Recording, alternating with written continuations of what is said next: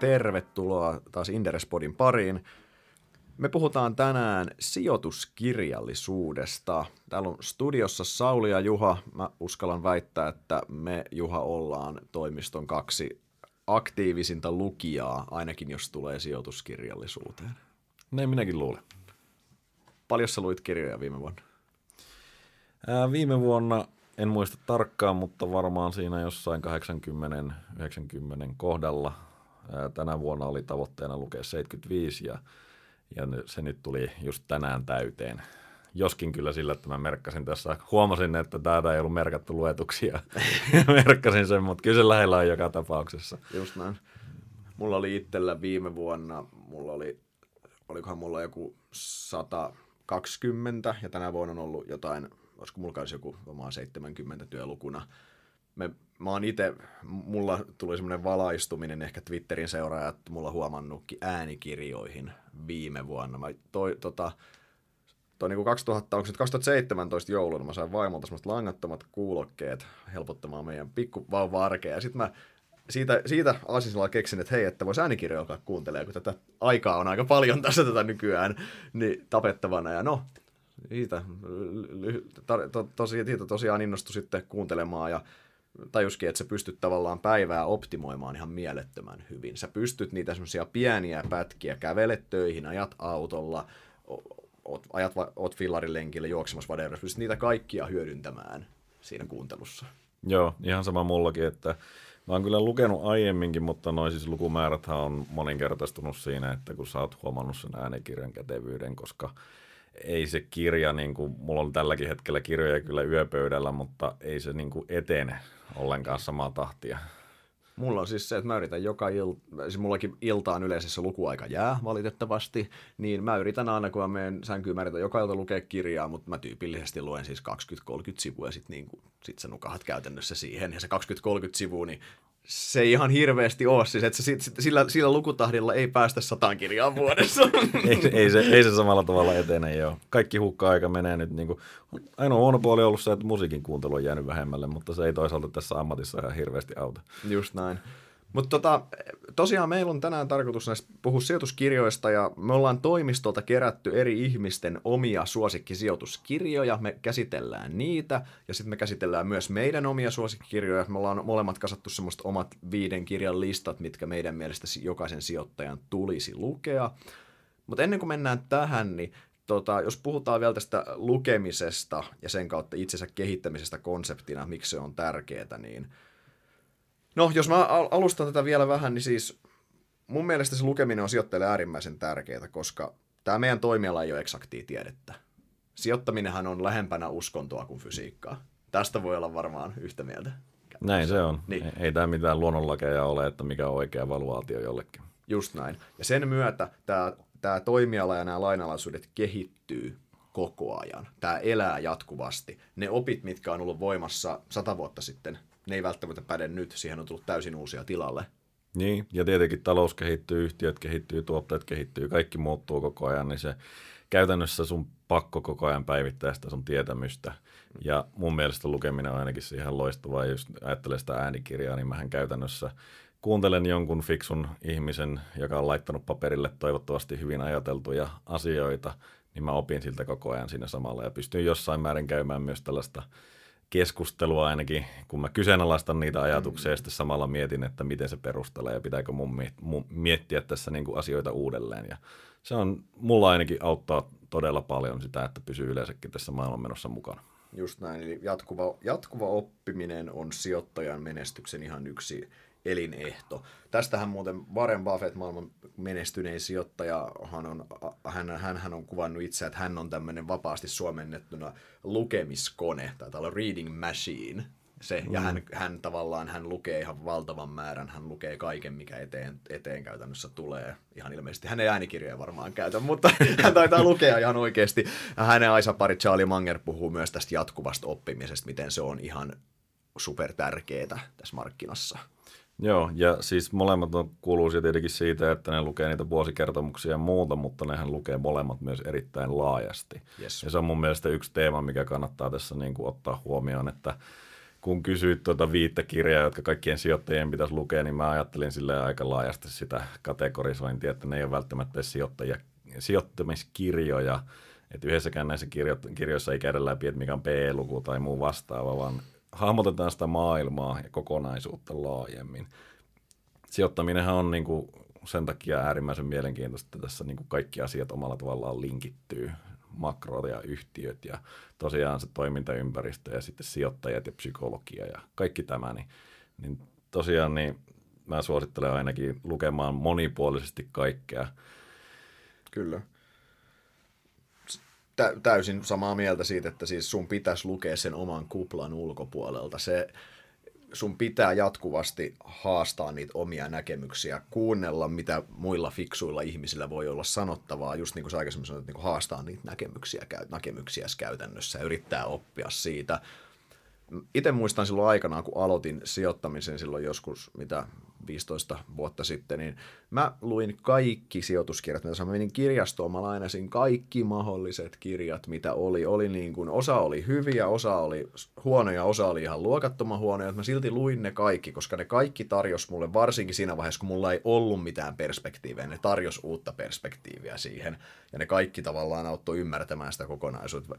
Et varsinkin niin kuin alkuaikoina niin mun mielestä sijoittajan pitää olla super, super kaikkiruokainen. Ja sitten mitä kehittyneempi mitä, mitä ehkä parempi sä tässä hommassa mitä syvemmässä, syvemmällä sä oot, niin edelleen kannattaa lukea laajasti, mutta sitten ehkä kuitenkin vähän valikoivammin, voisi sanoa näin, että nyt joku how to invest in stocks ei välttämättä enää palvelisi meidän kummankaan tarkoitusperiä hirveästi. Niin, ei, ei varmaan, ja just ehkä niin kuin suppeammin, mutta laajemmin niin kuin sivistää uusia asioita, nimenomaan uusia näkökulmia. Et mun mielestä nykyään parasta, mitä uusi sijoituskirja voi antaa, on niin kuin uusi oivallus, että, että hetkinen, että tätä mä en ole tällä tavalla ajatellutkaan, että, että sillä tavalla se vie eteenpäin. Tosiaan niin kuin ihan perusvaluaatiokirjat vaikka, niin en mä niitä ole lukenut vuosiin. Että vaikka se on niin kuin kriittinen, että sä pääset alkuun, mutta, mm. mutta se ei, ei kauhean nopeasti sitten niin kuin se teoria siellä taustalla muutu. Just näin. Tuosta itse asiassa mä oon, mä oon jakanut kirjat sijo- sijoittajan näkökannalta kolmeen kategoriaan. Se ensimmäinen kategoria on tämä niin sanottu teoria kautta numeron murskaus, tämä, ihan nämä perusteet. Eli, tää, ja tämä on, jos mietitään, niin tämä on se Tämä on se osa-alue sijoittamisessa, mikä kehittyy aika hitaasti. Ne meidän sijoittamisen lainalaisuudet on olemassa. Ne muuttuu pikkuhiljaa, mutta ei ne mitenkään, drama, mitenkään kovin nopeasti muutu, miten nämä meidän vallitsevat käsitteet vaikka bondien tai osakkeiden arvonmäärityksestä toimii.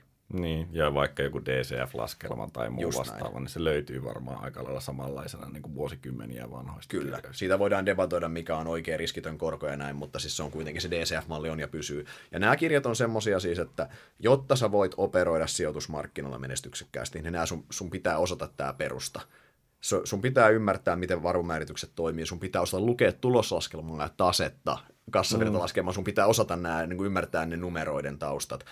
Tämä on se asia, mikä opetetaan kauppiksessa niin jokaiselle käytännössä. Tämä on aika helposti opittavissa. Näitä, näitä luet kirjan Valuations tai Principle of Corporate Finance tai muutaman muun opuksen, niin ihan näitä perussuomalaisen laskentatoimenkirjoja, niin good to go niin sanottu tästä kategoriasta.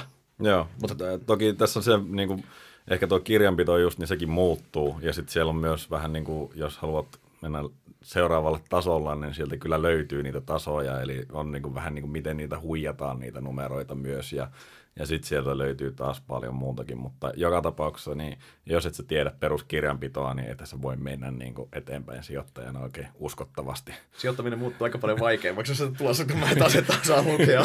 Mutta mut tämä on tosiaan se ensimmäinen kategoria se, ja se helpoin lähtökohta. Siis se tietyllä se pääsylippu näihin karkeloihin mukaan, voisi vois sanoa näin. Mutta sitten se toinen kategoria on se itse sijoituskirjallisuus. Eli se, miten osakkeita analysoidaan, miten osakkeita poimitaan, miten sitä sijoittamista ylipäänsä tehdään käytännössä.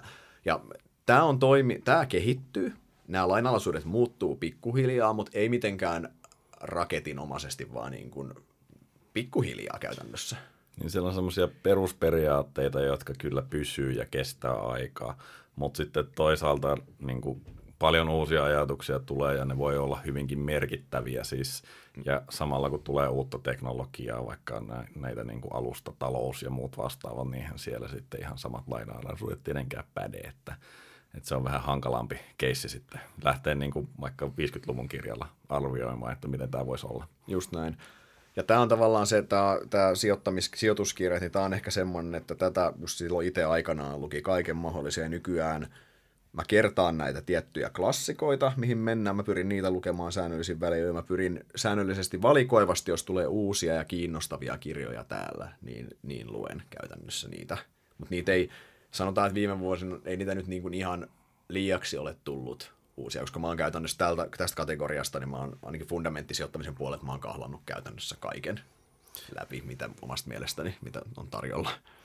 Niin, se on ihan totta. Siis, että et, niinku semmoisia, missä olisi uusia perusperiaatteita tai muuta, mutta sitten tosiaan siihen ympärille niinku rakentaa ja vahvistaa mm. sitä kokonaiskuvaa ja sellaisia, jotka auttaa ymmärtämään markkinaa, niin niitähän tulee niinku omalla niin. tavallaan koko ajan. Niitä, niitä tulee, ja tietyllä tavalla tota, to osittain linkittyy siihen, mitä mä näen sen kolmannen kategorian, eli sulla on, eli sulla on se, sulla oli se, se, se, po, se pohja, se teoria, sitten sulla on se analyysipuoli, tai se miten se analyysi kautta sijoittaminen ylipäänsä, ja sitten sulla on se business-analyysi, se ympärillä oleva maailma.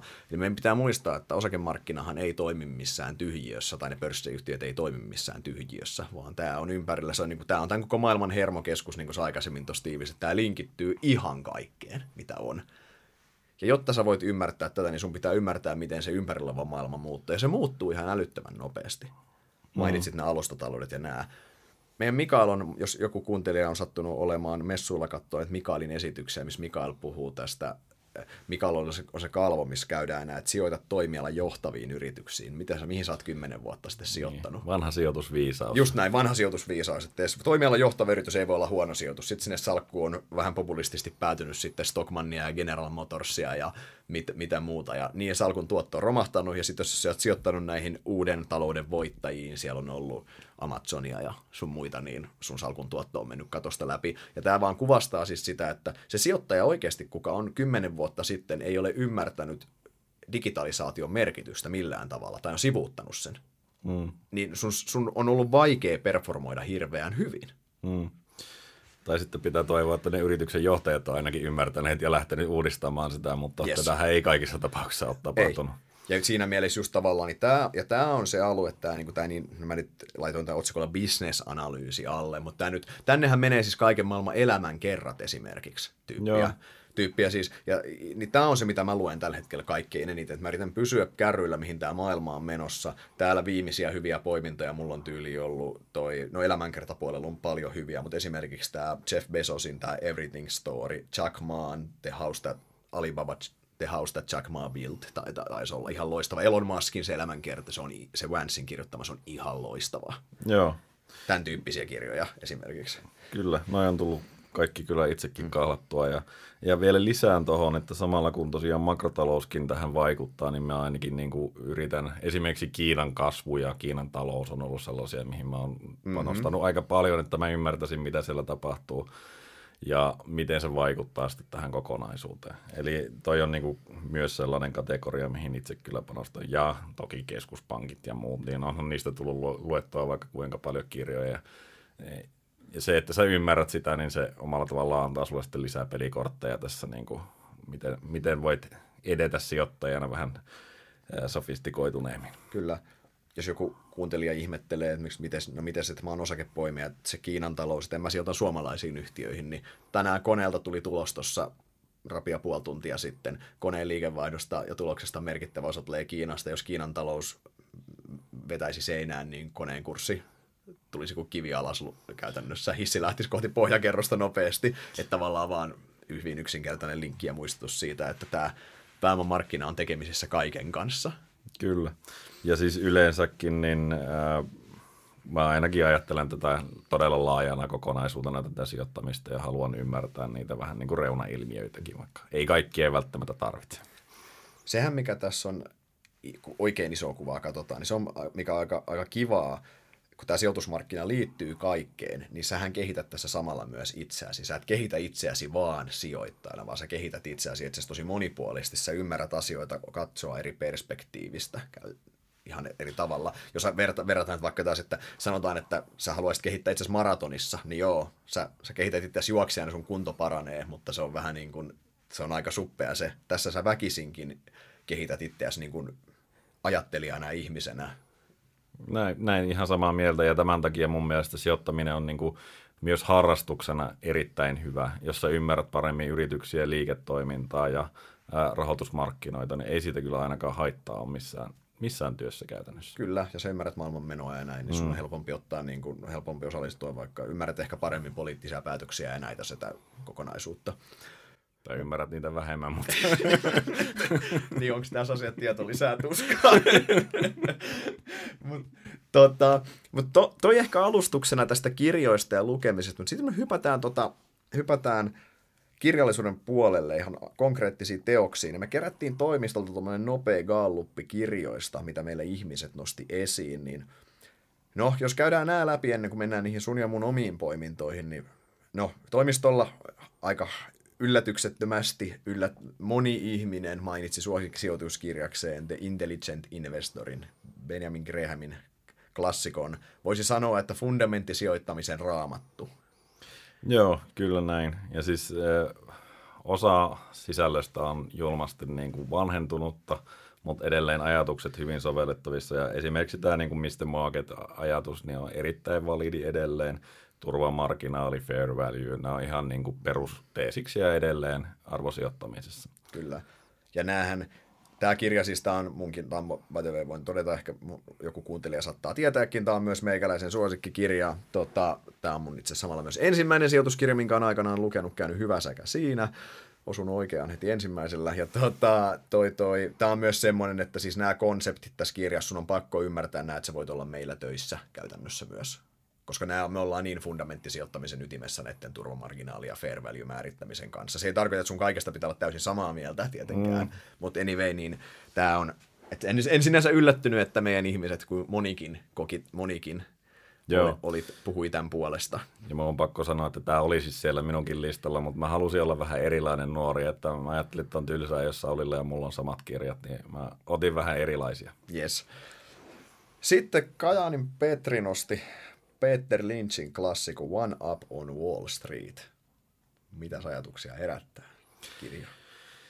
Äh, luin nuorena jo ja olin, olin hyvin innostunut. Sanotaan, että mun mielestä ehkä hieman se tähti on niin kuin hiipunut tässä, ää, mutta perusperiaatteethan on edelleen täysin valideja ja mä ymmärrän hyvin, että tämä on Kajanin suosikkikirja, koska tässä on kuluttajasektorille seuraavalle yhtiö, seuraavalle analyytikolle niin kuin vähän enemmän biifiä kuin vaikka konepaja-analyytikolle. Kyllä. Eli tässä on hyvin paljon sitä, että et, et, niin kuin tutkii ympäristöä ja katsoo nyt vaikka sitten Flow-festivaaleilla, että täällä on Marimeko kassit ja paidat kaikilla, niin se voi kertoa analytikolle ihan konkreettisesti, että muoti on jälleen muuttumassa ja tämä oli sellainen konkreettinen havainto, mikä tehtiin ja tämä on periaatteessa just yksi niistä Peter Lynchin isoista teemoista. Siis tämä Lynchin Vanapun Wall Street, tämä on mun yksi henkkoot suosikkikirjoja myöskin, johtuen itse siitä, että tämä on vaikuttanut mun ajatusmaailmaan tosi paljon. Aikanaan tämä kirja mitä, mitä mä opin tästä, niin oli, tai ensimmäistä kertaa sain mut oikeastaan tajuamaan silloin väkin aikanaan sen, että pienyhtiöissä on ihan älytön kilpailuetu. Että miksi lähtee olympialaisiin, kun piirin mestaruuksista saa saman palkinnon? Siitä mm. asti mä oon niin kyseenalaistanut tätä, että voiko mulla olla informaatioetua Applessa, mutta mulla voi olla informaatioetua vaikka sitten Capmanissa tai näin käytännössä. Ja kun mun, että se, se, se, se, oli, se oli yksi, ja me ollaan samaan aikaan myös se, niin kuin se, se työnteon merkitys siinä Lynchin. Mutta Lynchin kirja on erinomainen siinä, se korostaa sitä, että se hänen kuolematon lause on, on englanniksi taitaa mennä näin, he who turns, on, turns most rocks wins the game. Mm, se, joka tutkii eniten, niin just, loppujen lopuksi löytää myös ne. Yes, just näin, ja siitähän tässä hommassa on kysymys. Ja sinänsä tota, se Lynchin, ää, mutta muuten ihan erinomainen kirja, jokaisen kannattaa lukea. Semmoinen pikku miinus Lynchin kirjasto, siitä on sijoittajien on tärkeää myös ymmärtää sit se, että silloin kun toi on kirjoitettu toi kirja, niin maailma on ollut vähemmän globaali käytännössä. Mm. Ja sä oot pystynyt, on, toimialat on ollut ehkä lokaalimpia, eli sä oot voinut tehdä pienemmällä oto, otannalla havaintoja, järkeviä johtopäätöksiä. Ja toisaalta monet niistä on niin kuin nimenomaan jenkki ketjut, jotka on omalla tavallaan lähtenyt. Silloin Jenkeillä hirveä sisämarkkina. Yes. Niin se on vähän eri asia, että Suomessa on menestyvä ketju, kun se ei todennäköisesti tarkoita sitä, että se on niin 10 miljardia yhtiö kohta. Bingo. Ja se, että, että tavallaan joskus kun näkee esimerkiksi meidän foorumilla tai jossain, että no karikoiden, että joku on nähnyt, että City Marketissa oli paljon porukkaa, jes, että nyt Keskolla menee hyvin. Sitten silleen, että no Keskolla on 81 City Markettia ja City Marketin osuus Keskon liikevaihdosta on luokkaa 15 prosenttia. Niin sitten tavallaan sulla on ihan väärä, vä, Tämä on vaan, että tämmöistä välillä valitettavasti näkee, tai joku kävelee Helsingin keskustasta. Näkipäs paljon Kramor-nostureita täällä, että Kramolla menee varmasti hyvin. Mm. Suomen osuus Kramon liikevaihdosta on jotain, ja Helsingin osuus jotain, ja väärä tulkintapointti. Suomessa oikeastaan, sä voit Suomessakin näitä havaintoja tehdä, niin kuin se Mari Mekko oli. Stockman on yksi. Me oikeasti päivystämään tuohon Mannerheimin tien niin. kulku Aleksin kulmauksia ja katsomaan, niin siinä sä näet niiden päätavaratalon flown. Siinä sä voit oikeasti tehdä tätä lynchimäistä havainnointia. Mutta mutta tota, mut anyway, fa- fantastinen kirja. Joo, ja siis ihan tällainen niin kuin osakepoiminnan niin kuin raamattu monella tavalla. Kyllä. Että, että tästä kyllä, ja nimenomaan pitkäjännitteinen sijoittaja ja puhuu näistä tenbackereista, eli kyllä. ei, ei niin kuin sitä, että haetaan pikavoittoja. Ja, ja mun mielestä siinä on hyvä niin kuin oppi, oppi myös se, että et tota, se on sanonut, että se on tehnyt käytännössä yhtä paljon epäonnistuneita sijoittajia kuin, niin kuin onnistuneita sijoituksia, mm. mutta sitten se ei ole vaan laittanut niihin epäonnistujiin lisää rahaa, minkä takia sillä on ihan äärimmäisen hyvä track record. Just näin. Et, et sitten niin kuin, laitan niihin voittajiin mieluummin niitä. Kyllä. Hänellä on tämä ho- pidä kiinni voittajista ja niin kuin luovu häviäjistä, kun moni sijoittaja tekee toisinpäin. Joo, just näin. Sitten meillä Atte nosti, Rikola Atte nosti esiin tämmöisen Essays of Warren Buffett, yksi näistä varmaan ainakin sadoista, jos ei tuhansista Warren Buffettista kirjoitetuista kirjoista. Ehkä sadoista kuitenkin, että sentään tuhansista. Mutta... Joo. Oletko lukenut? Olen lukenut ja ihan itse asiassa vasta luin ton niin University of Berkshire Hathaway. Ja, siis siinä on käytännössä vähän sama asia, että se, se tota, kertoo käytännössä, mitä nyt on sitten yhtiökokouksissa puhuttu. Ja tässähän puhutaan tietenkin sitten näistä yksittäisistä kirjeistä, mutta mä en siis suosittele sitä kirjaa, jonka juuri mainitsin, koska siinä on sama tarinaa, mutta tuli vaan mieleen nyt tuosta. Siis lähtökohta toi on, toi on hyvä kirja, ja ehkä mä yleistäisin ton niin kuin Warren Buffettista kirjoitettuihin kirjoihin. Mä oon lukenut siis Warren Buffettista kirjoja todella paljon. Käytännössä aina, jos tulee Buffettin kirja, mä melkein kuuntelen sen jonkun, koska se sä, sä vaan ku, kuuntelet, se brändi on vaan niin vahva siinä ns. Ja pointti on se, että lähes kaikki ne kirjat on lukemisen arvosi. Joo, siellä on joitain ihan briljantteja, niin kuin The Warren Buffett Way esimerkiksi. Se The, The Buffettology on oikein hyvä kirja. Warren Buffett Management Secrets oli ihan, ihan fine. Pointti, että siellä on hyviä, mutta siellä on tosi vähän semmoisia ihan luokattoman huonoja. Eli lähtökohtaisesti mm. niin kuin kaikki siinä Buffettin ympärillä olevassa avaruudessa, mihin tämä Atenkin kirja kuuluu, niin ei sijoittajan aikamme hukkaan niitä lukiessa. Ei mene. Ja siis äh, Snowballhan taitaa olla se äh, elämänkerta. Joo. Ja se on myös niin kuin mielestäni erinomainen kirja. Se, se, on, se on hyvä, vaikka se onkin niin kuin ihan, ihan uskomattoman pitkä, ja, mutta se on, se, on, se, on, se on todella hyvä kanssa. Kyllä se kannattaa, niin kuin, kyllä se kannattaa kanssa. Se on semmoinen, että Buffetin faneille niin suositeltavaa. Sitten meidän Petri nosti, tota, se oli sulla ylhäällä siinä. Joo, Mastering the Market Cycle, Howard Marks, äh, siis tämähän on käytännössä Oak Tree Capitalin yes. guru, ja, ja tota, mä itse asiassa luin tuon vasta, odotin innolla. Howard Marks on niin kuin mun mielestä yksi viisaimpia sijoittajia, mitä on, ja kuuntelen aina, aina innolla. Tässä tulee oikeastaan se ihan perusjuttu, minkä takia mä nykyään on aika kriittinen sijoituskirjallisuuden suhteen, että se ei tarjonnut hirveästi uutta. Siis erittäin hyvä. Jos mä olisin lukenut sen niin kymmenen vuotta sitten, mä olisin varmaan niin kuin ollut erittäin innoissani, että, että näin tämä sykli menee ja näin tästä voi hyötyä. Mutta siis äh, nyt se oli enemmän kertausta mielestäni. Uskon kuitenkin, että se on niin kuin, äh, aloittelevalle sijoittajalle erittäin hyvä kirja ymmärtää, mutta sitten niin kuin itselle taas niin ei, ei tuottanut sellaisia oivalluksia, mitkä, mitä juuri näinä päivinä erityisesti hain. Mä en ole niin, sanova loppu. Mutta joo, siis äh, hyvä kirja joka tapauksessa mielestäni ja, ja varmasti ei mene aika hukkaan siinäkään. Itse en ole lukenut tuota vielä, niin en, en voi kommentoida tuota. Voin komment- luvata kommentoida foorumilla sitten, kun saan luettua sen. Tähän väliin tuohon liittyen pieni mainos. Meidän foorumilla on erinomainen ketju sijoituskirjallisuudesta. Sinne kannattaa tulla mukaan. Siellä on myös meidän analyytikot aktiivisesti kommentoimassa näitä omia kirjoja, mitä lu- lukevat. Mainoksen loppu. Mennään eteen. Meidän mainostauko loppu. Siihen mennään eteenpäin.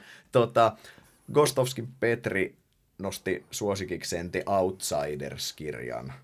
Kirja myös, mitä allekirjoittanut on monessa yhteydessä mainostanut. Olen antanut myös useammalle pörssiyhtiön toimitusjohtajalle tai talousjohtajalle lah- joululahjaksi esimerkiksi kyseisen kirjan. Joo, omistaja-arvoa vaan luomaan sitten. Yes, lukee kirja ja se on sillä selvä. Mutta tota, niin, mit, mitäs, mitä, mitäs, mä tiedän, että sä kanssa tykkäät tästä. Joo, siis äh, ihan erinomainen ja jälleen kerran niin tämä oli myös sellainen, missä tuli sitä oivallusta uutta ajatusta. Äh, kertoo siis käytännössä toimitusjohtajista, jotka teki asioita vähän eri tavalla ja käytännössä loivat ihan huimia summia omistaja-arvoa sillä, että ymmärsivät pääoman allokoinnin merkityksen ja, ja osasivat sitten panostaa oikeisiin paikkoihin ja toisaalta esimerkiksi ostaa omia osakkeita silloin, kun ne on halpoja, ei silloin, kun sitä rahaa on kassassa. Ja, ja niin kuin, tällaisia kohtalaisia yksinkertaisia juttuja, mutta siis ihan erittäin hyvin kerrottuja tarinoita mun mielestä. Ja sitten sellaisia, mitkä ei kuitenkaan todellisessa elämässä kovin usein toteudu. Niin kuin, niin siis toihan tuossa kirjassa, toi on mun yksi suosikkikirja, joka toi on, mun, toi on vaikuttanut varmaan siis Intelligent Investor ja One Up on Wall Streetin lisäksi, tämä on varmaan vaikuttanut eniten minuun sijoittajana. Kun tää, siis tämä tää kertoo niin kauniisti sen, miten helppoa se pääomanallokointi paperilla on. Oikeasti. Jos sä tiedät, mikä se, jos sä tiedät, mikä se sun yhtiön käypäarvo on, ja sä saat hyödyntää sitä omaa osaketta kaupankäynnin välineenä käytännössä, on se sitten osto- tai myyntipuolella. Siitähän tässä on niin kuin yksinkertaistettuna kysymys pitkälti. Mm. Sä pystyt tekemään ihan uskomattomia tuloksia, mutta sitten tavallaan on niin raadollista, kun sä näet, me nähdään molemmat tosielämässä joka päivä se pörssiyhtiöiden kanssa toimia, että miksei näin tehdä todellisuudessa.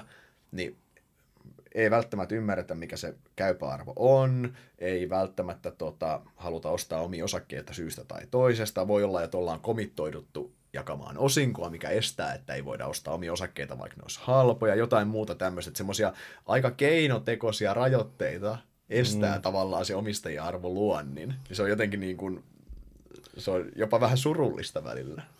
Se on surullista. Ja tässä mun mielestä myös korostuu siis omistajuuden merkitys, että nämähän asiat ei myöskään ole mahdollisia toimitusjohtajille, jos ei siellä ole sitten hallitus ja omistajat, jotka oikeasti tukee näihin.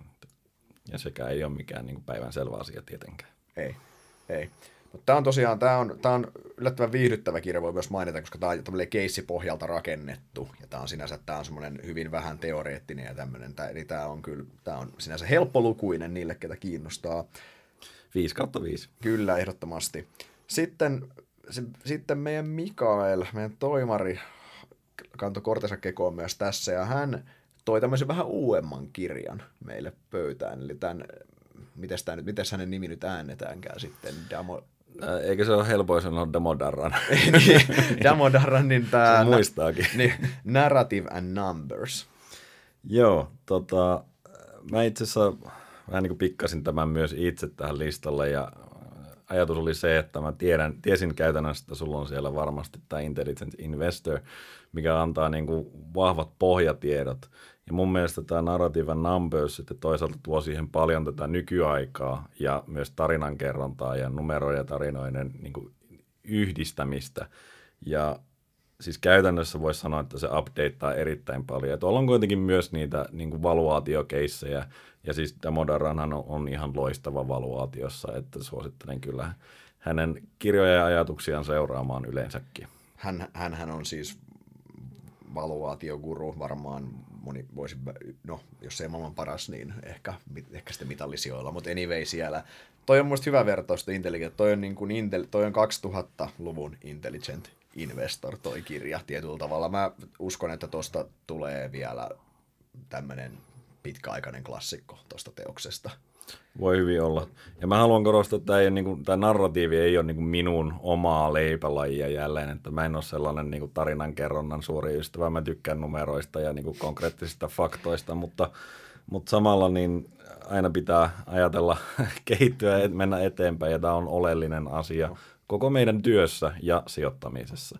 Niin suosittelen senkin takia erittäin vahvasti, että tutustuu se, mikä tässä on vielä mielenkiintoista, että tämä on uusi kirja. Tämä on tullut 2016 muista. Tämä on niin tuore, että tämä, tämä kuvastaa siis sitä, että puhutte aikaisemmin, että tämä toimiala kehittyy. Että ei ne kaikki parhaat kirjat ole kirjoitettu silloin niin kuin sotien jälkeen tai näin välttämättä, vaan nämä niin kuin oikeasti sulla on niin kuin täällä sulla saattaa jatkuvasti pulpahdella tämmöisiä helmiä, mikä kertoo siitä, että se on tosi tärkeää, että sä luet ja kehität itseäsi jatkuvasti, että jos sä joskus oot, että, että se sun kehitys ei saa pysähtyä siinä Joo. mielessä, koska muuten sut jää tämmöiset lukematta. Ja tuossa on myös niinku se, että, että samalla kun se on niin tuore, niin siellä on niinku tuoreet esimerkit myös. Siellä on ne keisit, jotka on tällä hetkellä pinnalla. Siellä on niinku Uberit ja muut vastaavat esimerkkeinä, niin sitten se on vähän eri asia kuin rautatiet, tiedätkö joskus?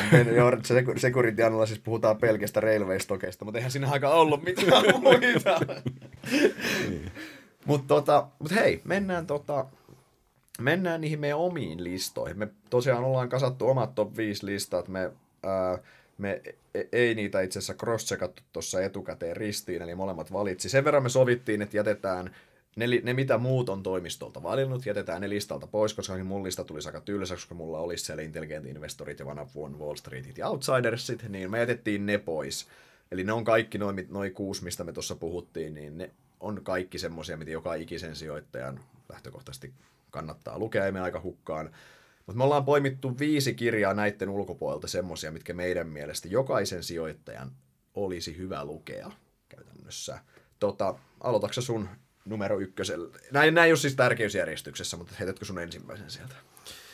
Joo, tota, taas mennään siihen, että pitää kunnioittaa erilaisia sijoitustyylejä ja ymmärtää myös se, että osakepoiminta ei ole niin kuin kaikille. Niin mä valitsin tuohon John Boglein Common Sense on Mutual Funds. Äh, Bogle on siis äh, käytännössä indeksisijoittamisen isä ja, ja tota, kirja on edelleen hyvin relevantti, vaikka siitä on pitkä aika No ei, olisikohan se 90-luvun lopussa tullut muistaakseni. Joo, taitaa olla joskus. 90-luvun, 90-luvulla se on kyllä tullut, joo.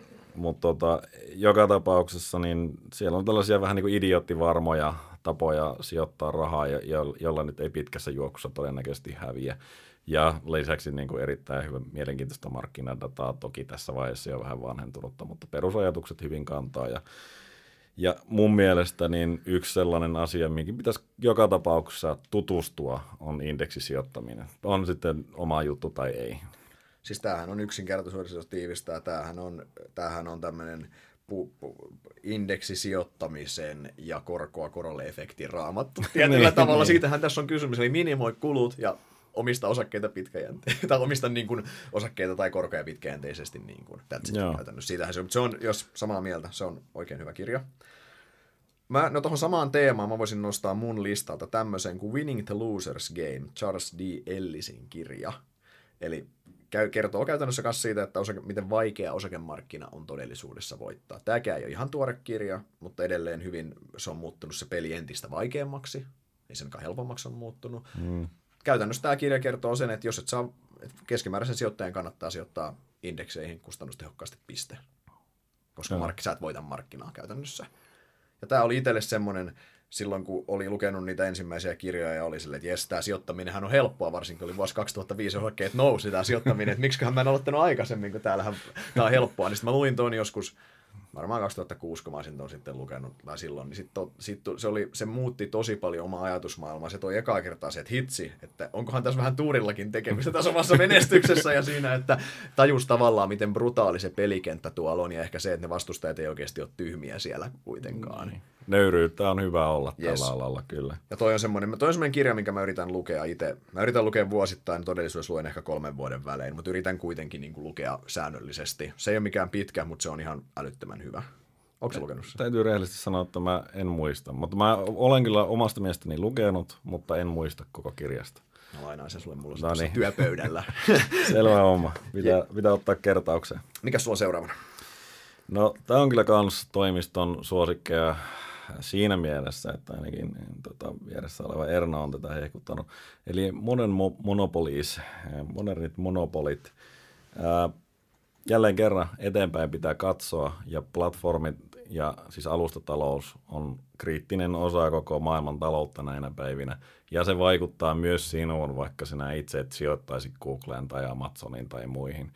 Eli taas pitää miettiä vähän niin kuin pidemmälle niitä dynaamisia vaikutuksia ja tämä on siltä alalta mun mielestä erinomainen kirja. Jos haluaa ymmärtää käytännössä, miten alustatalous toimii, niin lukeeton ei ole mikään erityisen pitkä eikä mitenkään erityisen monimutkainen. Eli toisin sanoen, niin kannattaa tota, tuohon tutustua, niin sen jälkeen asiat alkaa siltä puolelta varmaan olla aika selkeitä.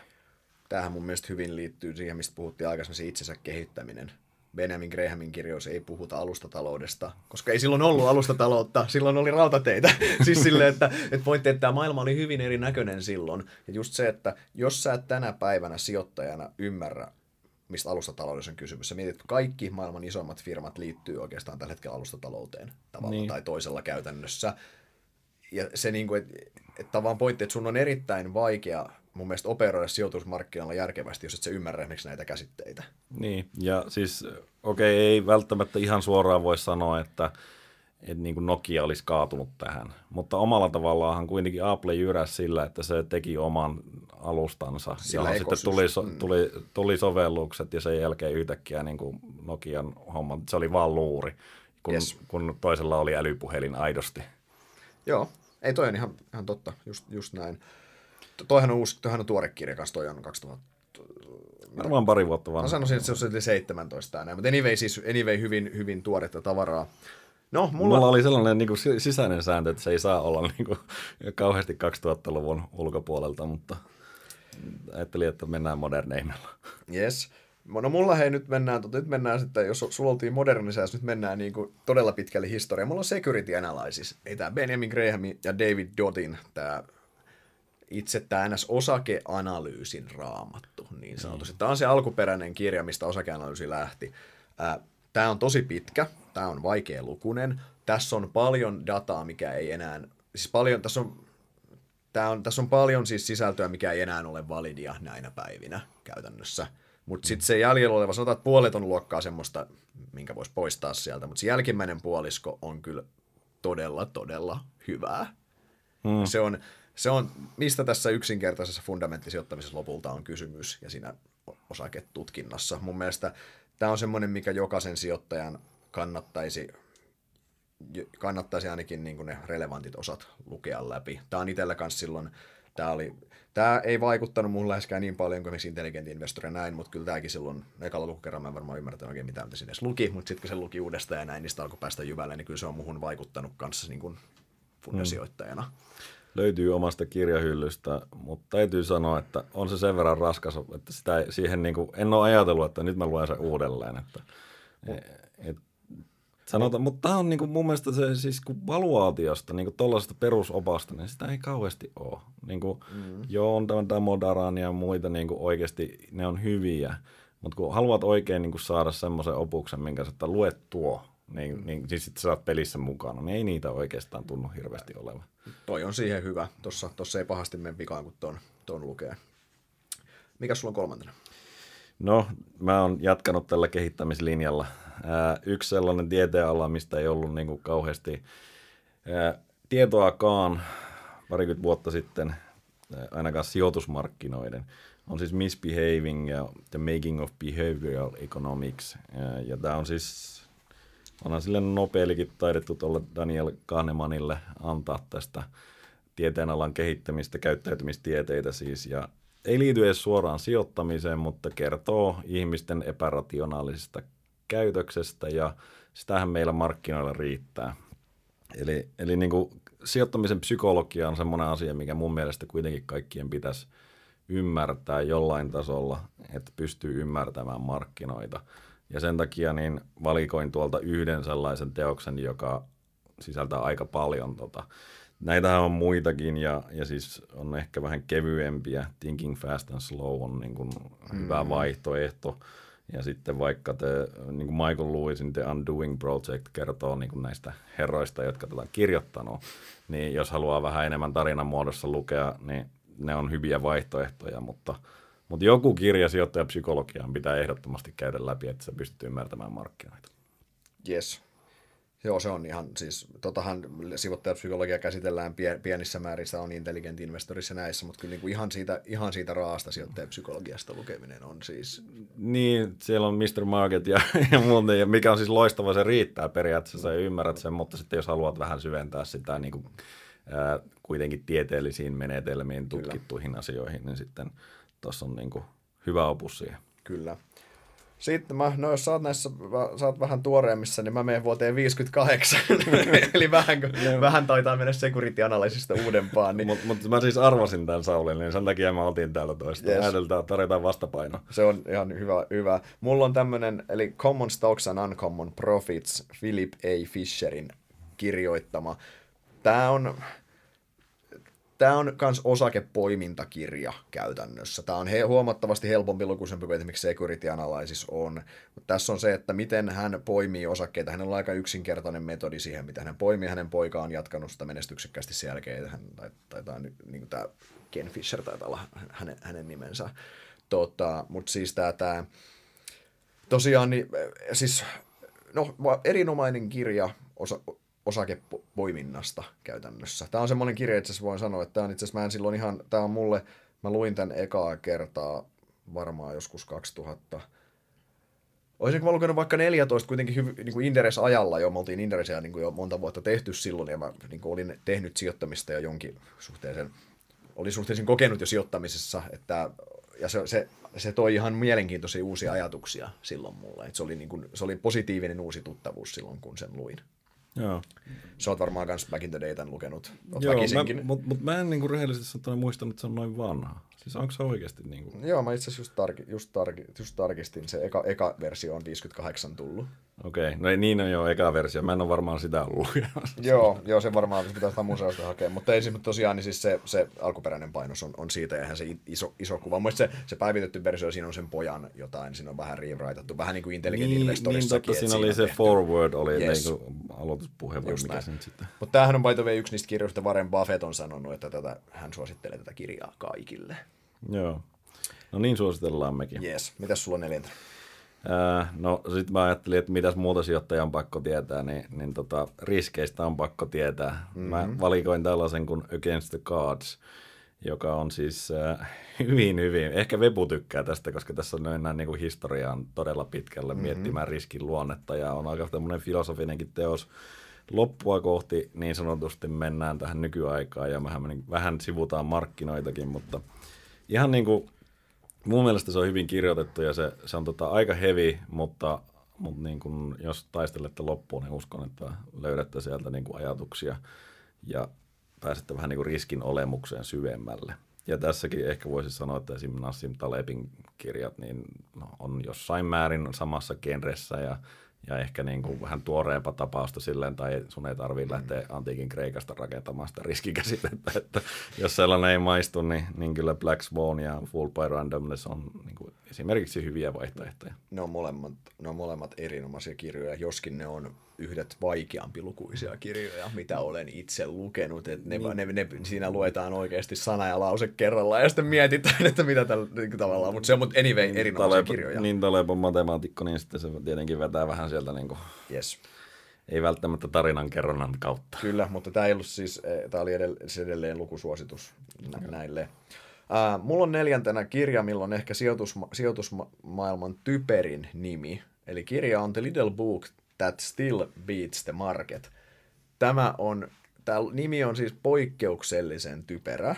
Ja tämähän, tämän, tämän kirjan kulma, millä tätä aikanaan myytiin paljon, oli tämä taikakaava. Niin tämä on se taikakaava, tämähän on se Magic Formula-kirja käytännössä, missä on se, että mm. hänellä on tietty kaava, millä voi tehdä ylituottoja, ja hän oli todistanut sen silloin, että hän pystyi sillä tekemään. Ja, ja siis se taikakaava ei ole se juttu. Ei se, se, se, ei ole se juttu, mun niin. mielestä tämä on hyvä kirja todellakaan, vaan ne on ne faktat siellä, että sen taikakaavan takana tavallaan ne ajatukset kaikki siellä, miten oikeasti tämä markkina toimii. Tämä on kanssa hyvin tätä mun samaa genreä sinänsä tämän Common Stocks, Uncommon Profitsin kanssa, jossain määrin Intelligent Security Analysis, on samoja teemoja paljon. Puhutaan siitä ihan osakepoiminnasta, miten se osakemarkkina siellä alalla käyttäytyy, miten niitä osakkeita sieltä valikoidaan käytännössä.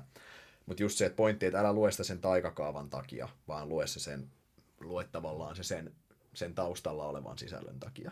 Niin. Se on sinänsä tosi sääli, että sitä on myyty sillä aikakaavalla, koska se, se, se isompi lisäarvo sijoitteille on se muu teksti siellä, eikä se ihme kaava, mikä, mikä hämmästyttävää kyllä, että se edelleen on käsittääkseni toiminut. Mutta tota, niin. Mutta no, se on... Ei, ei me, me ei ehkä sitä niin kuin, kuitenkaan tueta tässä. Ei, me, mutta, me, me, ei, todellakaan, mutta, me ei todellakaan sitä, sitä, sitä tueta.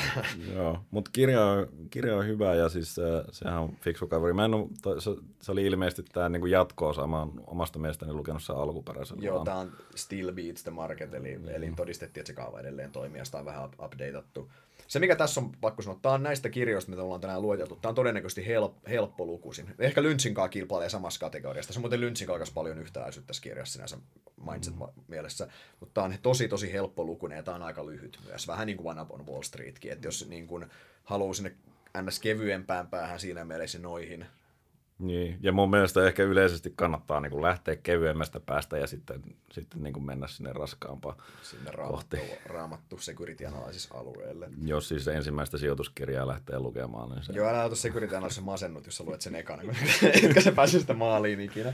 Mutta joo, tota, sulla on viimeisenä listalla. No tämä on ihan tällainen henkilökohtainen. Äh, muistan nuorena lukeneeni tätä ihan innoissani. Market Wizards Interviews with Top Traders, eli, eli Swagerin tota, tällainen kirja, jossa haastateltiin huipputradereita. Ja mä oon aina ollut sitä mieltä, että markkinan, markkinan voittaminen, niin siinä ei, se ei ole tyylilaji, että jos voittaa, niin mulla, mulla löytyy kunnioitusta ja ja nämä kaverit niin pärjäs aika mukavasti ainakin siihen aikaan ja käsittääkseni suuri osa on pärjännyt sen jälkeenkin. Ja ovat siis tradereita ja, ja niin kuin, ei, ei fundamenttisijoittajia niin kuin me täällä Inderesillä. Mutta mä itse suosittelen lukemaan niin kuin laajasti koko sektorilta. Se auttaa ymmärtämään, miksi markkina toimii niin kuin se toimii ja auttaa ymmärtämään sitä, että meillä on erittäin paljon erilaisia sijoittajia täällä, että et niin kuin yksi tyyli ei välttämättä ole parempi kuin toinen, kunhan tietää, mitä tekee. Mutta tästä on tullut hirveästi jatko-osia on uusi, uudet haastattelut, uudet henkilöt ja sitten on joku hedge fund research ja niin edelleen.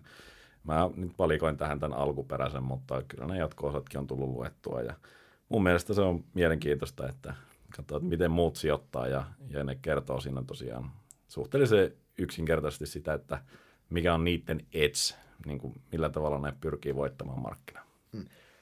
Joo, tämä on myös itsellä semmoinen, että mä silloin, kun alkuaikoina sijoittamista aikanaan aloin tutustua opiskelemaan, mä luin kanssa niin kuin jonkin verran niin trading-kirjoja silloin ihan sillä, sillä mielellä toki, että hei, että täällähän, niin kuin, voisiko, tämä, voisiko tehdä vielä nopeammin tätä rahaa markkinalla ja näin, ja totesin, totesin aika nopeasti, että tämä ei ole selkeästi mun juttu, että tiesin aikana, että pokeria joskus, pokeria joskus, joskus pelannut ja totesin, että, ei, että tästä, tästäkään mä en niin leipä, leipätyötä niin saamaan ja pokerissa tuossa, tuossa niin tradingissa on jonkin verran samoja elementtejä ja näin, mutta ehkä mm. pointtina just se, että että vaikka sua treidaus kiinnostaisi tippaakaan, niin toi on semmoinen kirja, mikä sun kannattaa oikeasti lukea, koska se avartaa sitä sun näkökantaa. Ja toi on vielä hyvä, kun toi, toi ei mene sinne, että näin luet chartteja päähän, vaan toi on niinku siellä pehmeimmässä päässä sitä trading skaalaa, niin. eikö niin? Joo, ja siis ne strategiat voi olla niinku todella, siis tiedän vaikka siellä olisi joku viponatseja vetänyt, mutta niinku, siis pointti on se, että ne kuitenkin vaan kertoo, että miten ne näkee markkinan, miksi ne tekee, mitä ne tekee ja miten se on niinku pärjännyt.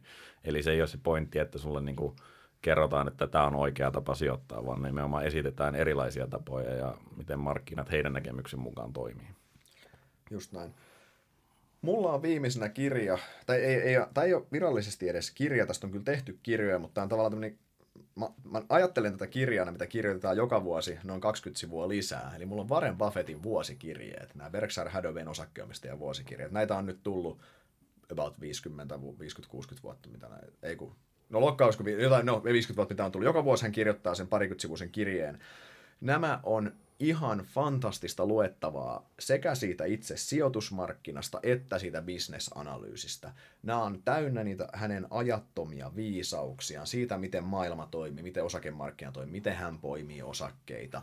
Nämä on, ne on superhelppolukuisia, joka ikinen ymmärtää. Ne on kirjoitettu niin kansantajuisesti kuin voi kirjoittaa, ne on kaikki samaan aikaan todennettu sillä hänen track recordillaan, että niissä hänen ajatuksissa on jotain järkeä oikeasti. Mä siis sinä päivänä, kun sinä viikonloppuna, kun se hänen vuosikirjana tulee sulla lauantaina vai sunnuntaina, kun se tulee, niin saman tien mä sen aina luen ja mä pyrin vuosittain myös kertaamaan näitä. Mulla on muistossa työpöydällä yksi tämmöinen äh, Bergsaarin nämä vuosikirjeet, kirjas on, olisiko se vuoteen 2010 asti, on kasattu mm. niistä niitä parhaita paloja ja sinne on tehnyt omia muistiinpanoja ja näin. Mutta nämä on siis, mun mielestä niin kun sijoittajan olisi hölmöä jättää lukematta nämä Warren Buffettin kirjeet. Niin, ilmaiseksi saa hyvää materiaalia ja siis Buffett on todella hyvä kirjoittaja myös. On. Se, se Hänestä niin olisi tullut hyvä kirjailijakin. Niin, niin varmasti olisi tullut, koska S- se pystyy, pystyy totta... hyvin niin kuin, ilmaisemaan itseänsä, monimutkaisia asioita laittamaan. Mulla on ainakin siinä parannettavaa. Oh. Sitä omaisuutta hän tuskin olisi saanut kasaan kirjailijana, vaikka hyvä kirjailija olisikin ollut. Mutta mutta joo, se on tosiaan semmoinen, että ja tämä on myös se on semmoinen, mä tiedän, että meidän toimistolla myös superluetut ne kirjeet, käytännössä enemmistö lukee ne hyvin nopeasti, kun ne tulee käytännössä silloin. Eli saa myös laajan kannatuksen tällä seinien sisällä. Ihan varmasti. Hyvä. Siinä oli meidän molempien tuommoiset, siis niin kuin sanoin, top 5 listat näiden ulkopuolelta, mitä aikaisemmin mainittiin. Yhteensä me nyt ollaan mainittu tässä 16 kirjaa Siinä on hyvä lähteä liikkeelle. Niin, jos, jos, jos, jos sanotaan, että jos sä noin 16 kirjaa luet, ja oletetaan, että, sulla on, oletetaan, että sä oot, sä, sulla on se teoriatausta sen verran hallus, että sul, sul, sun kannattaa olla näissä karkeloissa mukana, niin sä ymmärrät nämä perussijoittamiset, sijoittamisen käsitteet. Kyllä mä väitän, että tuolla 16 kirjassa pääset tosi pitkälle. Tosi, tosi, tosi pitkälle itse asiassa. Jos noin kirjat luet ja sisäistät. Joo. Ja sitten jatkuvasti kehität itseäsi jatkossa, niin good to go mun mielestä. Joo, ja jos loppuu kesken, niin mä voin luvata seuraavat 16 sitten niin kertoa täältä ainakin. Että. Just näin. Hyvä. Hei, me kiitetään Juhan kanssa tältä erää. Meidän lähdetään paiskimaan hommia tuonne tuloskauden pariin. Inderspori palaa taas ensi viikolla asiaan. Moi moi. Moi moi.